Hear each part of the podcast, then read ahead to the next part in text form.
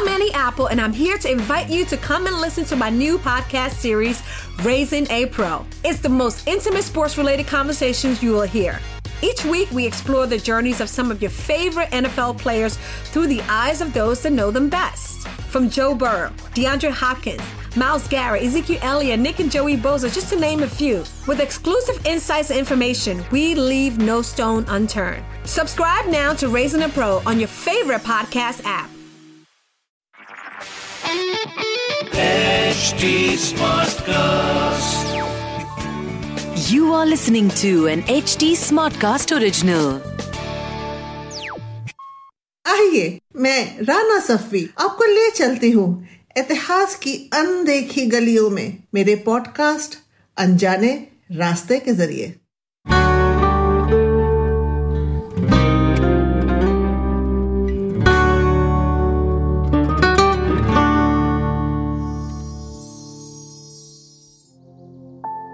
आइए आज एक और सफर पे चलते हैं।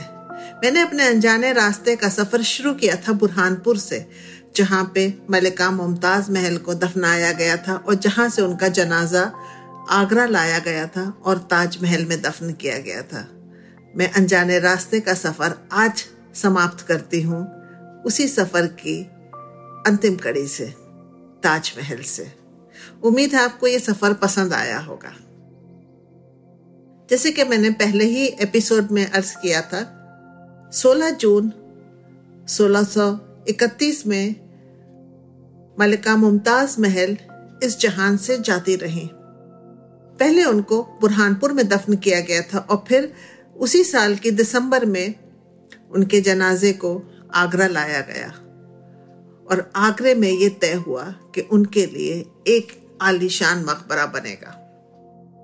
जो उनके इंतकाल का क्रोनोग्राम निकाला गया था वो बेबदल खान ने निकाला था और उसका मतलब था, जाए Mumtaz Mahal Jannatabad, may the abode of Mumtaz Mahal be paradise.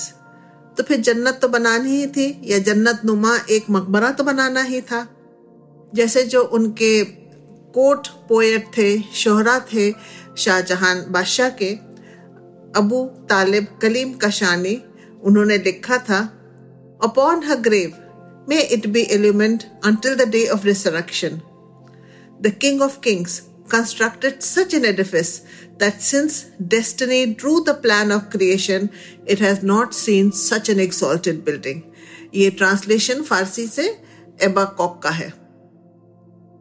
उसके बाद एक आलीशान मकबरा बनाया गया, लेकिन इस आलीशान मकबरे को शायद आपको पता नहीं है कि बहुत ज्यादा भारी है, बहुत ही बड़ा है और ऊंचा है। और इसके जो फाउंडेशन है, यानी कि जो बुनियाद है, वो कुओं के ऊपर इसका जो बुनियाद है, इसमें नीचे में कुएं हैं, कुएं में लकड़ी के पाइल्स हैं, उसके ऊपर फिर ऑगर्ड पाइल्स हैं, और इसकी वजह से जो था वो इतना भारी स्ट्रक्चर सपोर्ट कर पाया। तो इसके लिए फिर किसी भी दरिया के पास होना बहुत ज़रूरी था। दरिया जैसे आपको मालूम है कि अपनी जगह से सरक जाती है।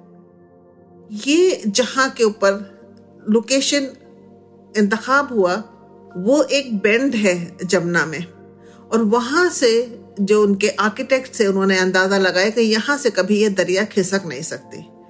वो जगह जो इंतखाब हुई, राजा मान सिंह की हवेली थी वहाँ पर, और राजा मान सिंह तो जैसे आपको मालूम है कि उनसे रिश्तेदारी थी। राजा मान सिंह की फूफी जो थी वो जहांगीर बादशाह की वालदा थी, यानी कि शाहजहां बादशाह की दादी। और उस वक़्त 1631 में राजा जयसिंह जो थे, मिर्ज़ा राजा जयसिंह, उसके मालिक थे। मिर्ज़ा राजा जयसिंह ने उस जगह को देना चाहा एक गिफ्ट की तरह, लेकिन शाहजहां ने इस बात से इनकार किया और उसके एवज में उन्होंने 4 हवेलियां दी। अच्छा, मुगलों के ज़माने में रिकॉर्ड कीपिंग, डॉक्यूमेंटेशन बहुत ज़बरदस्त हुआ करता था, और ये जो सारा प्रोसेस है ताजमहल के बनने का, और ताजमहल तो हम आज कहते हैं, उस ज़माने में तो इसको रोज़ाए मुनव्वरा कहते थे।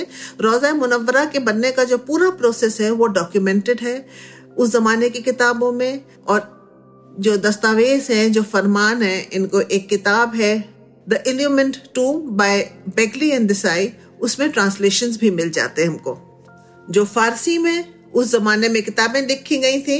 बादशाह नामा जो कज़वीनी ने लिखी थी, बादशाह नामा जो अब्दुल हमीद लाहौरी ने लिखी थी, मोहम्मद वारिस ने लिखी थी, और शाहजहां नामा जो मोहम्मद सालेह कंबोह ने लिखा था। इन सब में हमको सारी डिटेल्स मिलती हैं कि ताजमहल किस तरह से बनाया गया। अब मैं ताजमहल इसलिए इस्तेमाल कर रही हूँ कि रोज़े मुनव्वरा के नाम से तो आजकल कोई जानता ही नहीं है उसको। अच्छा, ये जो फरमान है जिसमें शाहजहां बादशाह जो हैं वो 4 हवेलियां दे रहे हैं राजा जयसिंह को, उनकी इस एक हवेली के एवज में वो जयपुर सिटी पैलेस के कापड़द्वारा कलेक्शन में मौजूद है। मैं आपको इसको पढ़ के सुना देती हूँ, इसका ट्रांसलेशन जो बेगली एंड देसाई ने किया है, ताजमहल द एल्यूमेंट टूम में। अच्छा, इसमें हर जगह जो लफ्ज़ इस्तेमाल हुआ है वो है हवेली। ये फरमान जो है वो Kapaddwara collection Jaipur city palace में, जैसे मैंने अर्ज किया, मौजूद है। और इसमें लिखा है, be it known through this glorious Farman marked by happiness which has received the honour of issuance and the dignity of proclamation that the mansions haveli detailed in the endorsement together with their dependencies which belong to the august crown property have been transferred to that pride of peers and vassal of the monarch of Islam, Raja Jaisingh, and I hereby handed over and transferred to his ownership in exchange of the Haveli formerly belonging to Raja Man Singh, which that pride of the grandees willingly and voluntarily donated for the mausoleum of that queen of the ladies of the world, Mumtaz Mahal Begum. इस मकबरे को बनाने के लिए एक चहेती बीवी के लिए, उस बीवी के लिए जिसके लिए बादशाह बहुत रोए थे, इतना रोए थे कि उनके चश्मे लग गए थे, एक जो थीम चुना गया कि जिस के ऊपर बनना था वो था हश्त बहिश्त, यानी कि जन्नत बात तो बनना ही था।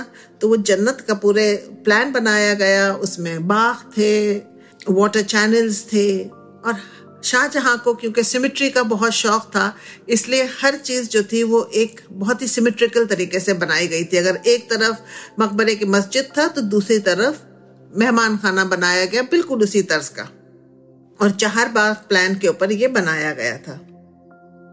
जो इसका डिज़ाइन था उसको तरह मुसम्मन बगदादी कहते हैं, यानी कि ऑक्टोगोनल प्लान था ये, और इसके लिए एक मास्टर मेसन बगदाद से आया था। अमल साल ही में मोहम्मद सालेह कंबोह कहते हैं कि जनवरी 1632 में इसकी तामीर शुरू हुई और 20,000 लोगों ने 20 साल तक इसको ऊपर काम किया। अच्छा, इसको बाद में लोगों ने कहना शुरू कर दिया ताज बीबी का रोज़ा, क्योंकि मुमताज नाम था उनका, और उसी से फिर शायद नाम ताज पड़ गया। मैं बचपन से यहाँ जा रही हूँ लेकिन मेरी अभी तक उसके लिए जो एक चाहत है, जो एक उस जाके वहाँ पे एक अजीब सा जो जादू का एहसास होता है वो अभी तक ख़त्म नहीं हुआ है, और मैं आपको बताती हूँ कि क्यों। अब जन्नत में क्या होता है? अब आप जन्नत के बारे में जब सोचते हैं तो फूलों के बारे में सोचते हैं, खूबसूरती के बारे में सोचते हैं, तो शाहजहां ने यहाँ पे फूल बना दिए। पर चीनकारी के, इनले वर्क के, पियटा ड्यूरा के इतने खूबसूरत फूल बने हुए हैं चारों तरफ एक आई लेवल के ऊपर कि आप देख के चकाचौंध रह जाएं। उनको रेड सैंडस्टोन में भी काफ किया गया है, उनको मार्बल में भी बनाया गया है, और उनको प्रेशियस स्टोन से भी बनाया गया है। अच्छा, जब हम जाते हैं तो सबसे पहले तो हमको उसका गुंबद दिखता है। ये गुंबद जो था वो इस्माइल खान एफिंदी ने बनाया था, जो डबल डोम बनाने के उस्ताद थे, और ये टर्की से आए थे। इसके जो चीफ आर्किटेक्ट थे वो थे उस्ताद अहमद लाहौरी, जिन्होंने बाद में लाल किला बनाया, और उस्ताद हामिद। इसका सुपरविजन किया था मकरमत खान ने, जिन्होंने बाद में लाल किले का भी कंस्ट्रक्शन करवाया। और ये जो आप अफवाहें सुनते हैं ना कि हाथ कटवाए गए और ये सब हुआ, ये सब सिर्फ अफवाह है, इन पर आप यकीन ना करें। जिन लोगों ने ताजमहल बनाया उन्होंने ही बाद में लाल किला और शाहजहानाबाद की बहुत बिल्डिंग्स बनाई, और उस्ताद अहमद लाहौरी और उस्ताद हामिद खान के कूचे भी मौजूद हैं दिल्ली के अंदर शाहजहानाबाद में।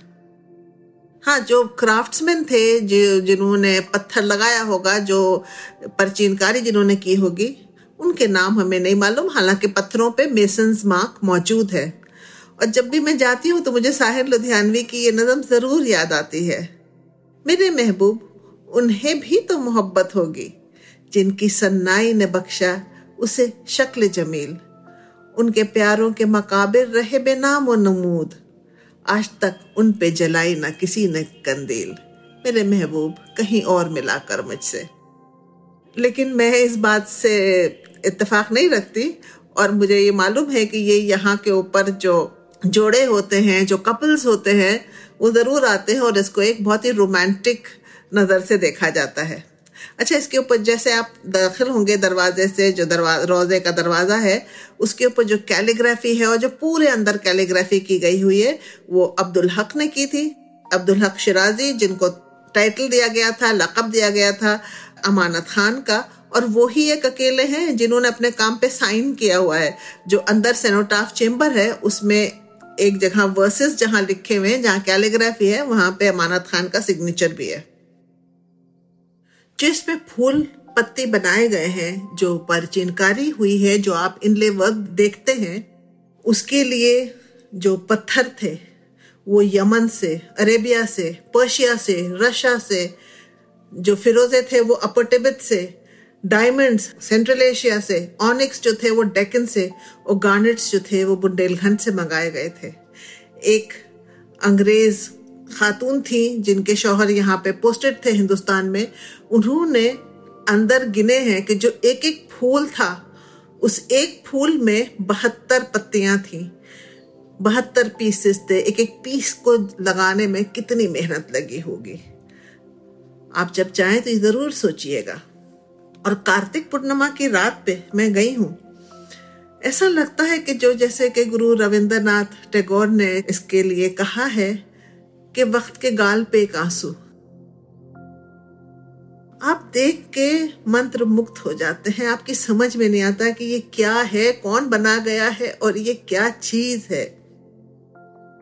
सच में जैसे कि शाहजहां के जो कोर्ट हिस्टोरियन थे अब्दुल हामिद लाहौरी, उन्होंने कहा था कि हमारी जो इमारतें हैं ना, वो बाज़बाने बेजुबानी हमसे बात करती हैं, यानी कि म्यूट एलोक्वेंस, बिना जबान के ही हमसे, बिना कुछ कहे ही हमसे कितना कुछ कह जाती हैं। अगर आपको ये एपिसोड पसंद आया हो तो हमें जरूर बताइएगा @HT Smartcast पर ट्विटर, इंस्टाग्राम और फेसबुक के जरिए।